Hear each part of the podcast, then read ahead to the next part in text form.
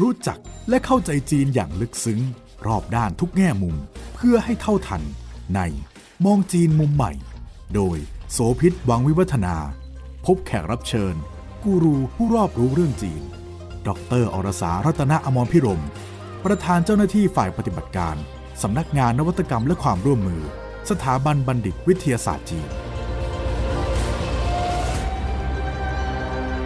สวัสดีค่ะหนึ่งมีนาคมนี้ นะคะวันนี้ที่รายการ EP นี้ของมองจีนมุมใหม่ออกอากาศเป็นวันแรกก็คือช่วงเวลาที่การประกาศยกเว้นวีซ่าสองฝ่ายระหว่างไทยจีน บังคับใช้เต็มรูปแบบแล้วนะคะ เป็นความตื่นเต้นของฝ่ายที่มองเห็นประโยชน์ แล้วก็ข้อบวกว่าเอาละหลังจากนี้การเข้าออกของสองชาติเนี่ยทั้งในเรื่องการท่องเที่ยว การทำธุรกิจทำมาค้าขายอื่นใดก็สะดวกแล้วก็ง่ายดายมากขึ้น แต่มีรายละเอียดที่อยู่ข้างหลังหลายเรื่องที่ต้องไม่มองข้ามค่ะ และนี่คือเรื่องที่เราจะคุยกันวันนี้นะคะว่า การที่จีนฟรีวีซ่าตอนนี้ นี่มันกำลังส่งสัญญาณว่าจีนกำลังต้องการง้อเอาคนจากต่างประเทศเข้าไป เพื่อจะกระตุ้นเศรษฐกิจภายในประเทศหรือไม่ และมีเหตุผลอื่นที่สำคัญกว่านั้นหรือเปล่าดรอรสา รัตนอมรพิรม ประธานเจ้าหน้าที่ฝ่ายปฏิบัติการ สำนักงงานนวัตกรรมและความร่วมมือ สถาบันบัณฑิตวิทยาศาสตร์จีน จะคุยกันค่ะ สวัสดีค่ะ คุณโสภิตสวัสดีค่ะ คุณผู้ฟังสองฝ่ายคงจับตามองทโฟกัสใหญ่ไปที่เรื่องของการท่องเที่ยว แต่จริง ๆ มันมีความหมายอื่น ๆ มากกว่านั้น ถ้าเราย้อนเท้าความไปในครั้งแรกเนี่ยไทยเนี่ยเป็นฝ่ายออกตัวแรงก่อนตอนแรกนะคะ บอกประกาศให้ฟรีวีซ่าไปเลยชั่วคราวตั้งแต่ 25 กันยาในปีที่ผ่านมา ปรากฏว่าถัดๆไล่ๆกันเนี่ยจีนก็ประกาศเหมือนกันว่าเขาให้ฟรีวีซ่าชั่วคราว 6 ประเทศ ซึ่ง 6 ประเทศที่ว่านั้นคืออยู่ในกลุ่มยุโรปนะฝรั่งเศส เยอรมันอิตาลีเนเธอร์แลนด์สเปน แล้วก็หนึ่งเดียวในอาเซียนคือมาเลเซียติดโผไป แต่ปรากฏว่าไม่มีชื่อของไทยร่วมด้วย ซึ่งฟรีวีซ่ารอบ 6 ประเทศนั้นเนี่ยก็คือปีหนึ่งตั้งแต่ 1 ธันวาคม 2023 ถึง 30 พฤศจิกายน 2024 ตอนนั้นก็มีข้อกังขาสงสัยกันใหญ่เลยนะคะว่า เอ๊ะทำไมไทยหลุดโผล่าว่าทำไมไทยถึงไม่มีชื่ออยู่ในเอี่ยวนี้ด้วยทั้งๆที่เหมือนกับสัมพันธ์อันดีต่อกัน ฝั่งจีนก็ไม่ยืนยันจนกระทั่งท้ายที่สุดรัฐมนตรีหวังอี้ก็มา confirm ตอนเดินทางมาถึงเมืองไทย แล้วบอกว่าเอาละงั้นจากนี้ไปก็ถือว่าสองฝ่ายเนี่ย ฟรีวีซ่าทั้งคู่ ถ้าเราติดตามความเคลื่อนไหวในการเมืองจีน หนึ่งในแนวทางที่รัฐบาลส่งเสริมมาก ก็คืออยากจะกระตุ้นเรื่องของเศรษฐกิจในประเทศเพิ่มขึ้นจากการใช้จ่ายภายในประเทศ โดยเฉพาะช่วงหลังจากที่โควิด เพิ่งจะฟื้นตัว แต่มันมีเหตุผลอื่น ๆ อีกหลายเรื่องเลยใช่ไหมคะอาจารย์อรสาคะ จากนโยบายที่จีนผ่อนปรนอย่างมากนะ ไม่ค่อยเห็นปรากฏการณ์ในการทำที่จะให้ฟรีวีซ่าแบบยาวๆนี้กับประเทศต่างๆ เรื่องนี้มันมีระหว่างบรรทัดที่เราควรจะต้องไปติดตามยังไงบ้างคะค่ะ ตอนนี้จีนเนี่ยเข้ามาถึงยุคที่ต้องง้อต่างชาติแล้วล่ะทำไมถึงต้องง้อก็เป็นเพราะว่าประเทศจีนปิดตัวเองนานเกินไปจากช่วงโควิด วัดจากวันที่เขาเริ่มประกาศระงับ การเดินทางเข้าประเทศของอชาวต่างชาติ ซึ่งไม่ใช่เฉพาะกรณีนักท่องเที่ยว ก็คือรวมทั้งคนที่ถือ resident permit หรือแม้แต่พวกวีซ่านักเรียน ทั้งหมดจนกระทั่งถึงวันที่เขาประกาศยกเลิกเนี่ย ก็คือกินระยะเวลายาวนานถึง 3 ปีด้วยกันลำพังแค่บ้านเราเนี่ยบ้านเราก็สัมผัสได้แล้วว่าภาคการท่องเที่ยวมันหดตัวอย่างรุนแรงใช่ไหมคะ มีบริษัทท่องเที่ยว มีไกด์ตกงานมีอะไรแบบเนี้ยเต็มไปหมดเลย ซึ่งจีนเนี่ยปิดนานกว่าเราอีกถึง 3 ปีนะคะ ก็เลยทำให้อุตสาหกรรมการท่องเที่ยวในจีนเนี่ยบอบช้ำไม่น้อยไปกว่าอุตสาหกรรมอื่น ๆ ซึ่งก็คือทำให้เศรษฐกิจภาพรวมของประเทศจีนเนี่ยอย่างที่เราทราบกันในปัจจุบันก็คือ เข้าสู่ยุคถดถอย หรือแม้แต่ภาพสะท้อนในตลาดหุ้นจีน ผู้คนจะเห็นเลยว่าเศรษฐกิจจีนนั้นเข้าสู่ภาวะย่ำแย่นะคะซึ่งแน่นอนว่าอุตสาหกรรมการท่องเที่ยวก็เป็นหนึ่งในนั้นที่ประสบกับวิกฤตที่รุนแรง จากผลพวงของการปิดประเทศตลอด 3 ปีในช่วงโควิด ดังนั้นแล้วเนี่ยพอเปิดประเทศจีนก็เลยจำเป็นที่จะต้องอัดฉีด หรือว่ามีแคมเปญมีการกระตุ้นครั้งใหญ่ให้กับอุตสาหกรรมการท่องเที่ยวในประเทศความแตกต่างอันนึงที่เราจะเห็นได้ชัดในเรื่องคำว่าอุตสาหกรรมการท่องเที่ยวของจีนเนี่ยก็คือว่าจีนจะผูกรวมเรื่องการท่องเที่ยวกับวัฒนธรรมเข้าด้วยกัน ถ้าใครได้ฟังตอนที่แล้วนะคะ ที่เราคุยกันถึงเรื่องซอฟต์พาวเวอร์ ของจีนที่ผ่านเรื่องเอเทศกาลตรุษจีนอะไรเนี่ยเราก็บอกแล้วว่าการที่เขาจัดโชว์ต่างๆเนี่ยเขามีการย้ายไปจัดตามเมืองต่างๆค่ะแล้วก็การนำเสนอภาพของสถานที่ท่องเที่ยว หรือว่าวัฒนธรรมท้องถิ่นในที่ต่างๆ ซึ่งอันนั้นจริง ๆ แล้วมันก็คือการทำ PR ครั้งใหญ่ใช่ไหมคะ ให้คนได้เห็นภาพประเทศจีนเป็นการแบบอ่าให้เห็นนิดนึงยั่วๆให้เราอยากไปดูของจริง เนื่อวัฒนธรรมมันผนวกกับการท่องเที่ยว เราจะเห็นได้ชัดว่าประเทศจีนตั้งชื่อกระทรวงว่ากระทรวงท่องเที่ยวและวัฒนธรรมจีน ต่างจากบ้านเรา บ้านเราเนี่ยจะใช้คำว่ากระทรวงท่องเที่ยวและการกีฬา เนี่ยเราจะเห็นชัดเลยว่าจีนเนี่ยก็จะให้ความสำคัญเรื่องการท่องเที่ยวและวัฒนธรรม เพราะเขามองว่าการที่มีต่างชาติเข้ามาเยอะๆเนี่ยเข้ามาก็จะได้มาสัมผัสกับวัฒนธรรมจีน ได้มาเรียนรู้เกี่ยวกับวิถีชีวิต หรือของล้ำค่าของประวัติศาสตร์ สิ่งที่ตกทอดมาจากความรุ่งเรืองทางวัฒนธรรมของจีน หรือการไปสัมผัสกับสถานที่ท่องเที่ยวของจีน ซึ่งสามารถแยกได้ อีกเป็นย่อยๆ อย่างเช่น สถานที่ท่องเที่ยวที่เป็นเชิงประวัติศาสตร์ใช่ไหมคะอย่างเช่นกำแพงเมืองจีนอะไรแบบนี้ หรือว่าสุสานจินซี หรืออาจจะเป็นสถานที่ท่องเที่ยวที่เป็นเชิงของ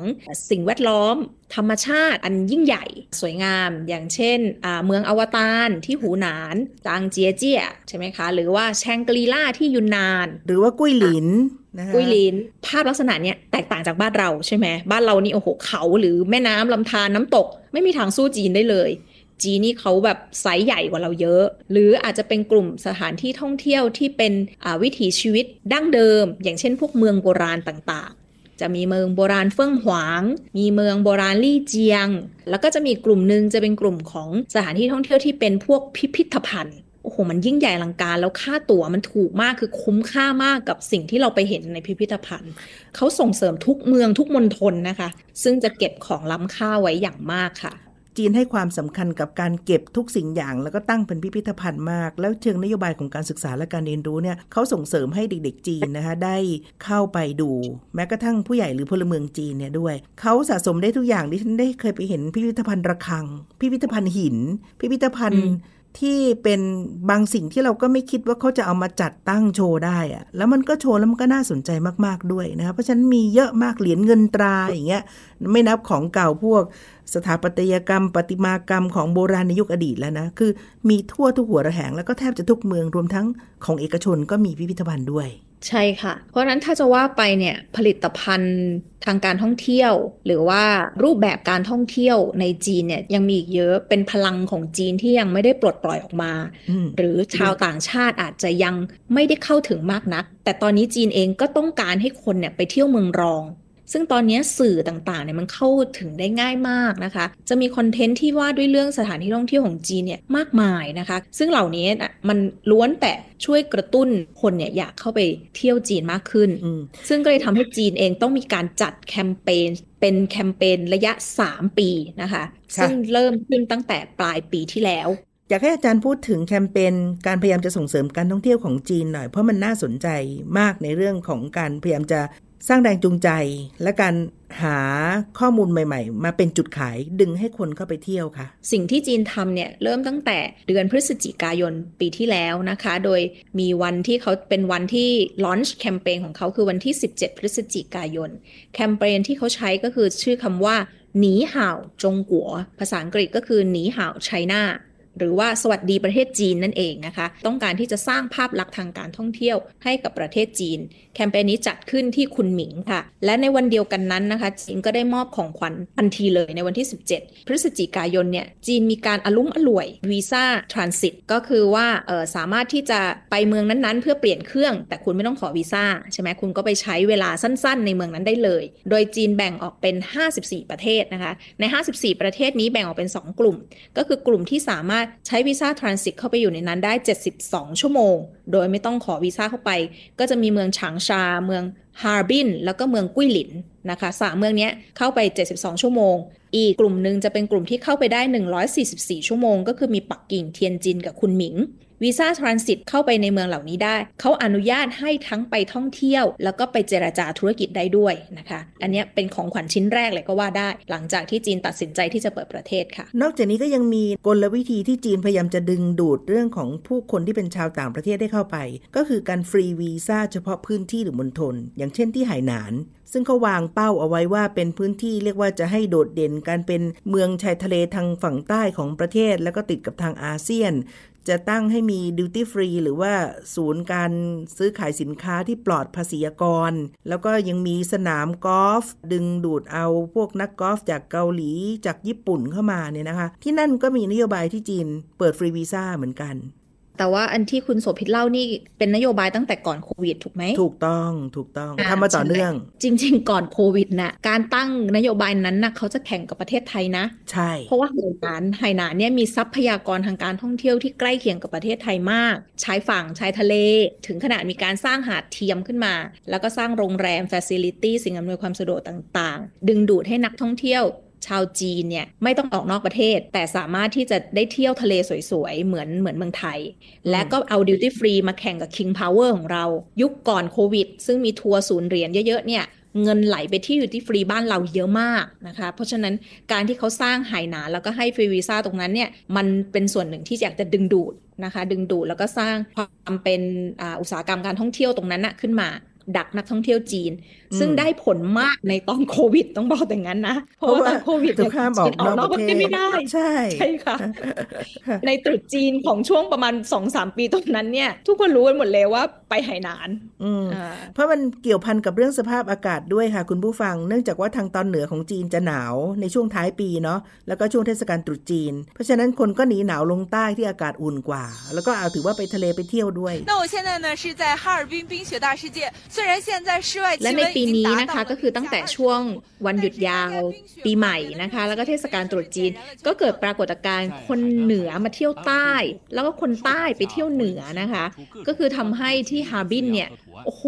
คลาคล่ำไปด้วยผู้คนนะคะ แล้วก็ทุกคน share moment ของความสุขในการที่ได้ไปเที่ยวที่ฮาร์บิน เพราะว่าปีนี้เนี่ยเรียกว่าจัดใหญ่มากนะคะ แล้วก็มี ผลิตภัณฑ์ทางการท่องเที่ยวใหม่ๆเนี่ยเยอะมาก คือก่อนเราจะคุ้นแค่ว่าเออมันเป็นเรื่องของเมืองหิมะที่แกะสลักน้ำแข็งอะไรเงี้ยค่ะ แต่ตอนนี้เขาก็พยายามที่จะใส่ลูกเล่นต่างๆ เข้ามา อย่างเช่นมี slider ที่ผ่านหิมะคือเอาหิมะมาแกะให้เป็น slider อย่างเงี้ยค่ะ แล้วก็คนก็เล่น slider เนี้ยลงไป หรือแม้แต่มีการเขาดาวบนรถเมล์นะคะ ซึ่งเลยทำให้คนที่นั่นน่ะแน่นมากนะคะ แล้วก็แต่ว่าทุกคนมีความสุขนะคะ ทุกคนได้ไปสัมผัสความหนาวแล้วก็ได้พบกับประสบการณ์ใหม่ ๆ ค่ะ ในจำนวนของผู้คนที่มากมายมหาศาลที่ฮาบินปีนี้ต้องบันทึกไว้ด้วยนะคะ คุณผู้ฟังว่าจำนวนไม่น้อยเลยอะคือประชากรไทย ดิฉันได้เข้าไปแฝงตัวอยู่ในกลุ่มหลายกลุ่มที่เขามีการพูดถึงวิธีการไปเที่ยวที่ฮาบินนะและผู้คนก็จะแชร์ให้ข้อมูล นี่ก็เป็นข้อดีของโซเชียลมีเดียนะคะ เพราะว่าเขาขอความช่วยเหลือกันปัจจุบันทันด่วนและมีคนมาให้ข้อมูลด้วย ดังนั้นสไลเดอร์ที่แกะสลักน้ำแข็งที่อาจารย์อรสาพูดเมื่อสักครู่เนี่ยค่ะ ก็มีคนที่เคยมาบอกว่าต่อคิวเป็นชั่วโมงกว่าจะได้เล่นแทนที่แบบจะได้หลายรอบนี่ก็รอบเดียวพอเถอะไปทำอย่างอื่นดีกว่า แต่ทุกคนก็มีความสุข แล้วก็เรื่องที่ 2 คือฮาบินเนี่ยถือเป็นเกียรติประวัติที่น่าภูมิใจมากนะคะ เพราะว่านักเรียนอาชีวะของเราไปสร้างชื่อทุกปี ในการประกวดได้รางวัลที่ 1 ที่2เนี่ยก็กวาดกันมาเป็นระดับท็อปๆตลอดเวลา ดิฉันเคยไปเมื่อปี 2018 ก่อนโควิดเนี่ยต้องดันด้นไปเขาอยู่คนละที่กับการจัดแสดงประสาทน้ำแข็งเนาะแต่ว่าพอไปดูผลงานแกะสลักของเด็กแล้วมันทึ่ง เมืองเราไม่มีน้ำแข็งเนาะเมืองเราไม่มีหิมะ แต่เราก็ไปคว้าชัยทั้งที่การประกวดที่เมืองจีนที่ฮาบิน แล้วก็ที่ญี่ปุ่นนี่ถือว่าเป็นขาประจำเลย อันนี้เป็นความสามารถของเด็กไทย ถูกต้องค่ะ ซึ่งการที่จีนมาถึงจุดจุดนี้ได้เนี่ยเป็นเพราะว่าจีนมีการออกนโยบายเมื่อปลายปีที่แล้วนะคะ เขามีการถแถลงข่าวในเดือนธันวาคมค่ะ ว่าเขาจะอัดแคมเปญโครงการ 3 ปีนะคะ ซึ่ง 3 ปีนี้กระตุ้นทั้งภายในที่ยกระดับการท่องเที่ยวในประเทศ คือเราอย่าลืมว่าอุตสาหกรรมการท่องเที่ยวเนี่ยบางทีมันจะไม่ใช่แค่เรื่องสถานที่เที่ยวอย่างเดียว แต่จีนเนี่ยเขาจะมองว่าทุกๆส่วนที่ ที่นำพานักท่องเที่ยวเพื่อไปยังจุดท่องเที่ยวนั้นๆ รวมทั้งประสบการณ์ที่เขาได้รับในการท่องเที่ยวแต่ละแห่งเนี่ยคือสำคัญมาก แล้วคนจีนเนี่ยเป็นนักคอมเมนต์อะแล้วรัฐบาลท้องถิ่นของที่ฮาร์บินเนี่ยค่ะเขาก็อ่านทุกคอมเมนต์เลยนะ แล้วเขาก็จะไปปรับปรุง กรณีหนึ่งเขาบอกว่าไอสถานที่จุดท่องเที่ยวอันเนี้ยในเมืองในเมืองหิมะเนี่ยเอ้ยมันน่าจะมีพระจันทร์สวยๆอยู่บนฟ้านะ แล้วรัฐบาลท้องถิ่นของฮาร์บินก็เลยไปสร้างไอ้ดวงจันทร์จำลองขึ้นมา เพื่อให้เอ็มมุมคนคนไปถ่ายรูปได้พระจันทร์ เนี่ยในเรื่องภายในประเทศจีนก็พยายามที่จะยกระดับการท่องเที่ยว ซึ่งครอบคลุมไปถึงเรื่องของการบริการ การเดินทางที่พักทุกสิ่งทุกอย่างที่ที่เกี่ยวเนื่องกับเรื่องของการท่องเที่ยว ในภาคของการดึงดูดนักท่องเที่ยวจากต่างประเทศ อันนี้ก็เช่นเดียวกันนะคะ อยู่ในแผน 3 ปีนี้ด้วย เป็นแผนที่จะส่งเสริมแล้วก็ดึงดูดนักท่องเที่ยวจากต่างชาติ ซึ่งการเปิดฟรีวีซ่าของไทยเนี่ยน่าจะนับเข้ารวมอยู่เข้าไปในหนึ่งในแผนนี้ด้วยนะคะ เพราะว่าประเทศจีนเนี่ยก็ได้มีการให้ฟรีวีซ่าในนิยามเดียวกับประเทศไทยก็คือสำหรับคนที่ถือพาสปอร์ตประเภทบุคคลทั่วไป สามารถเดินทางเข้าประเทศจีนได้โดยไม่ต้องขอวีซ่านะคะ เป็นเรื่องใหม่จริง ๆ คือก่อนหน้านี้คนที่จะเข้าไปโดยไม่ต้องขอวีซ่าได้ ที่เราคุ้นเคยก็คือพาสปอร์ตการทูตหรือพาสปอร์ตราชการ แต่อันนี้คือครั้งครั้งแรกสำหรับประเทศไทย ระหว่างไทยกับจีนนะคะซึ่งเรื่องนี้ถือว่าเป็นเรื่องที่ต้องจับตามอง เพราะปกติแล้วจีนจะให้ความสำคัญกับเรื่องของความมั่นคง แล้วก็เรื่องของความปลอดภัยเป็นอย่างมากคือไม่ได้อนุมัติง่าย ๆ แม้กระทั่งขั้นตอนในการไปขอวีซ่าก็ไม่ใช่เรื่องง่ายเลยค่ะคุณผู้ฟัง อาจารย์มีประสบการณ์ยังไงบ้างดิฉันนี่คือต้องไปล่วงหน้าเป็นอาทิตย์ต้องไปมากกว่าหนึ่งครั้ง แล้วก็ต้องยื่นเอกสารไม่ว่าจะเป็นจดหมายการเชิญนะถ้ามีหน่วยงานจากทางจีน และมีดาวแดงปั๊มด้วย อันนี้ถือว่าไปได้ง่ายหน่อย ต้องมีที่พักต้องมีตั๋วเครื่องบินไอ้พวกนี้เป็นมาตรฐานที่ต้องมีถ้าไม่มีไม่ครบ ก็อาจจะไม่ได้รับอนุมัติด้วย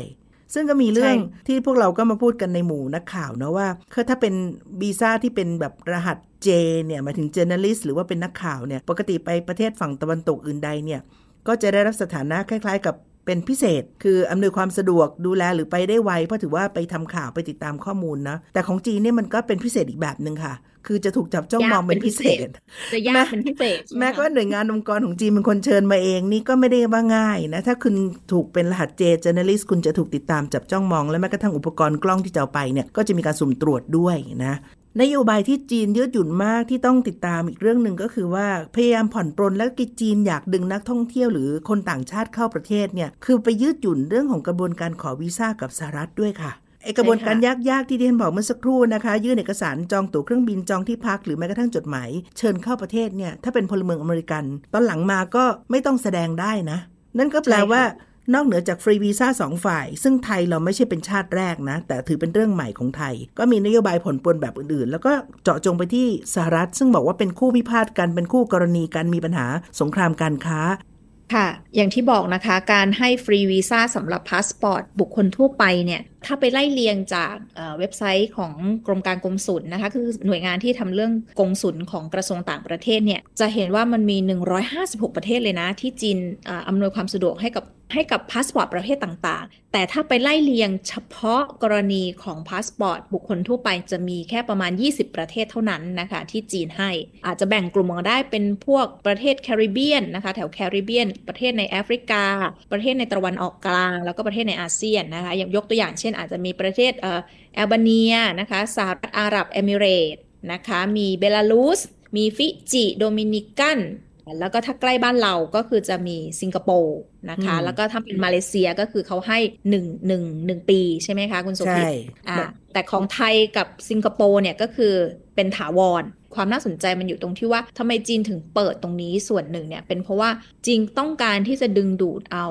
บริษัทหรือแม้แต่ผู้เชี่ยวชาญที่อยู่ในอุตสาหกรรมท่องเที่ยวจากต่างประเทศเข้าไปยังจีนด้วยนะคะ เพื่อที่จะยกระดับนะคะเทคโนโลยีใหม่ ๆ ที่ใช้ในการท่องเที่ยว เรื่องของสิ่งแวดล้อม มิติในเรื่องของผลิตภัณฑ์ ในการท่องเที่ยวแพลตฟอร์มนะคะ การให้บริการพูดถึงเรื่องนี้ดิฉันเลยนึกย้อนไป เคยมีโอกาสไปร่วมการประชุมท่องเที่ยวโลกที่ไห่หนานครั้งหนึ่งตอนก่อนโควิด ค่ะ คุณผู้ฟังอาจารย์นรสาคะ สัดส่วนของเอเจนต์ทัวร์ที่ไปรอบนั้น คือผู้เข้าร่วมประชุมจะมาจาก 2-3กลุ่มนะกลุ่มหนึ่งก็คือกลุ่มของสื่อสารมวลชนจากต่างชาตินะกลุ่มที่ 2 คือเอเจนต์ทัวร์ซึ่งเขาก็เอามาหลายภูมิภาคทั้งแอฟริกา แล้วก็อเมริกาละตินอเมริกาอเมริกากลาง แล้วก็สหรัฐอเมริกาเองเนี่ยซึ่งก็มีมลรัฐต่างๆ เข้ามา เกือบเกือบครึ่งเลย ก็เป็นตัวแทนเอเจนต์ที่มาจากสหรัฐอเมริกาในหลายพื้นที่ค่ะ ถูกต้องค่ะ คือจีนก็ต้องการนวัตกรรมการท่องเที่ยวใหม่ ๆ ตอนนี้จีนมีเรื่องนวัตกรรมการท่องเที่ยวที่ก้าวหน้ากว่าประเทศอื่น ๆ นะครับ อย่างเป็นเรื่องระบบการจอง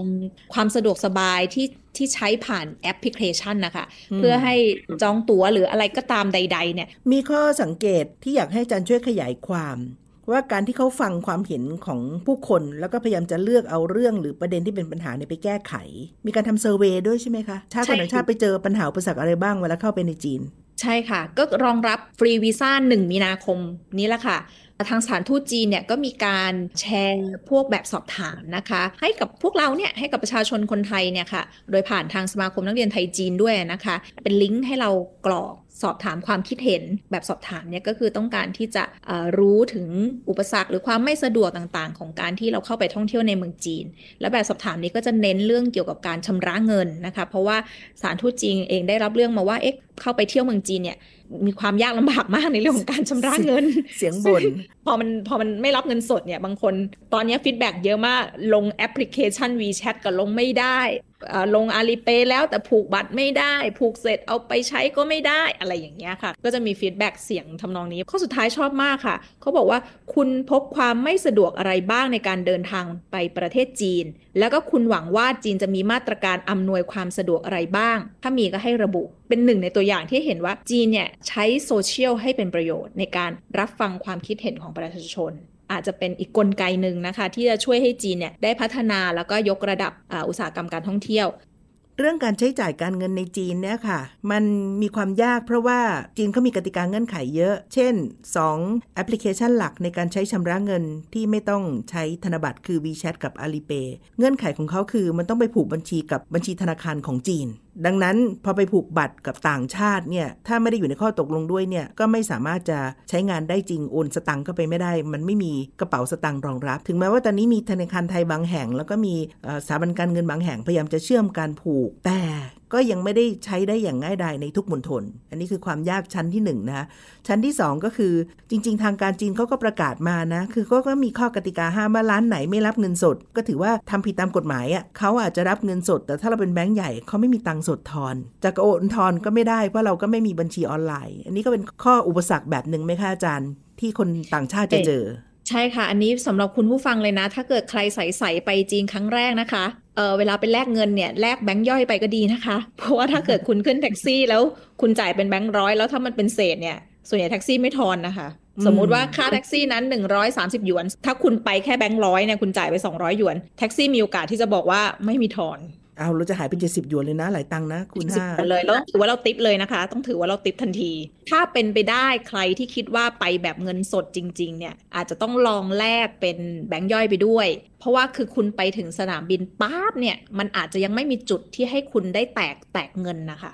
แต่ถ้าเกิดคุณมีจุดที่คุณจะแตกเงินได้หรืออะไรอย่างนี้ก็ก็ไม่เป็นไรนะคะ คุณก็ไปหาวิธีแตกเอา แล้วก็ค่อยค่อยใช้เงินเงินที่เป็นเศษย่อยได้ค่ะ ซึ่งตอนนี้ก็มีบริการที่เอื้อและในเมืองใหญ่ บัตรที่เรียกว่าเป็นบัตรเดบิตนะก็จะมีการสแกนแล้วก็รับได้ แล้วก็ผูกบัญชีการเงินบางอย่างก็พอได้ มีแอปของไทยยี่ห้อหนึ่งก็ผูกแล้วนะคะ สามารถที่จะไปใช้ได้ค่ะค่ะ ในอนาคตที่ฉันว่าปัญหานี้น่าจะหมดไป เพราะว่าทางการจีนรับทราบแล้วว่านี่คือปัญหาใหญ่ที่อาจจะเป็นอุปสรรคขัดขวางทำให้เขาไม่สามารถจะดึงคนต่างชาติเข้าไปในประเทศได้อย่างง่ายดายมากขึ้น แล้วถึงขั้นมีการทำสำรวจอย่างที่อาจารย์อรสาว่าเมื่อสักครู่